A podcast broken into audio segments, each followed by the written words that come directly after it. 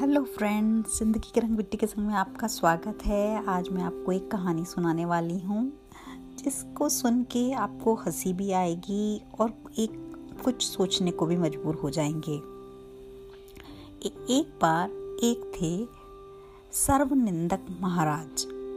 काम दाम तो कुछ था नहीं पर निंदा करने में नंबर वन थे। बहुत शौक था दूसरों की निंदा करने का। कोई भी इंसान में से कोई भी गलती, भले वो कितना भी ठीक हो, निकाल ही लेते थे। अगर कोई मेहनत करके सुस्ताने बैठता तो कहते हैं, एक नंबर का काम चोर है। अगर कोई काम करता दिन भर काम करता, मेहनत करता तो कहते मूर्ख, ज़िंदगी भर काम ही करता रहेगा। काम करते करते ही मर जाएगा। कोई पूजा पाठ कर रहा होता तो कहते हैं, पूजा के नाम पर काम चोर है। पूजा करने के नाम पे मस्ती मार रहा है, काम नहीं करना चाहता। अगर कोई व्यक्ति पूजा पाठ नहीं करता तो कहते हैं नास्तिक है। भगवान को नहीं मानता, मरने के बाद पक्का नरक में जाएगा। मतलब इतना ज़्यादा निंदा करते थे कि मतलब उनको हर चीज़ से प्रॉब्लम थी। हर किसी के उठने से, किसी के बैठने से, किसी के सोने से खाने से हर चीज़ से प्रॉब्लम एक बार नारद मुनि ने देखा कि ये बंदा कितना अजीब है तो उसने कहा कि, भगवान विष्णु, आप कुछ कीजिए, ये कैसे मतलब हैं, अजीब हैं?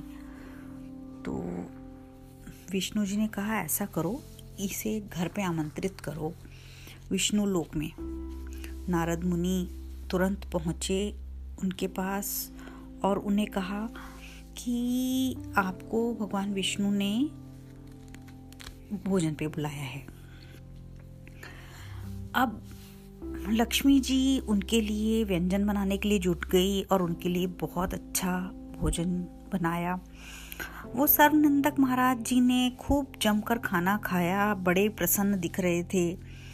अब विष्णु जी को पूरा विश्वास हो गया कि ये सर्वनिंदक जी लक्ष्मी के बनाए भोजन की निंदा तो कर नहीं सकते।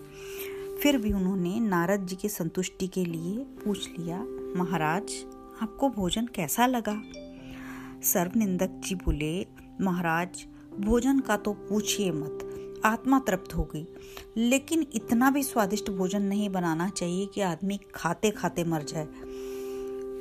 विष्णु जी ने माथा पीट लिया, बोले, हे वत्स निंदा के प्रति आपका समर्पण देखकर मैं प्रसन्न हूँ। आपने तो लक्ष्मी जी को भी नहीं छोड़ा। आप, फिर भी आप मेरे घर आए हैं तो कोई वर मांगिए। सरनिंदक महाराज जी ने शर्मा कर बोला, हे प्रभु, मेरे वंश की वृद्धि करिए। तभी से सर्वनिंदक निरर्थक ही आपको मिल जाएँगे और वह हर जगह पाए जाते हैं। इसलिए इस कहानी का सार यही है कि आप निंदकों को संतुष्ट नहीं कर सकते, चाहे आप कुछ भी कर लें। इसलिए आप लोगों की परवाह ना कीजिए। जो आपको ठीक लगता है, आप कीजिए और अपने काम में मस्त रहिए। धन्यवाद।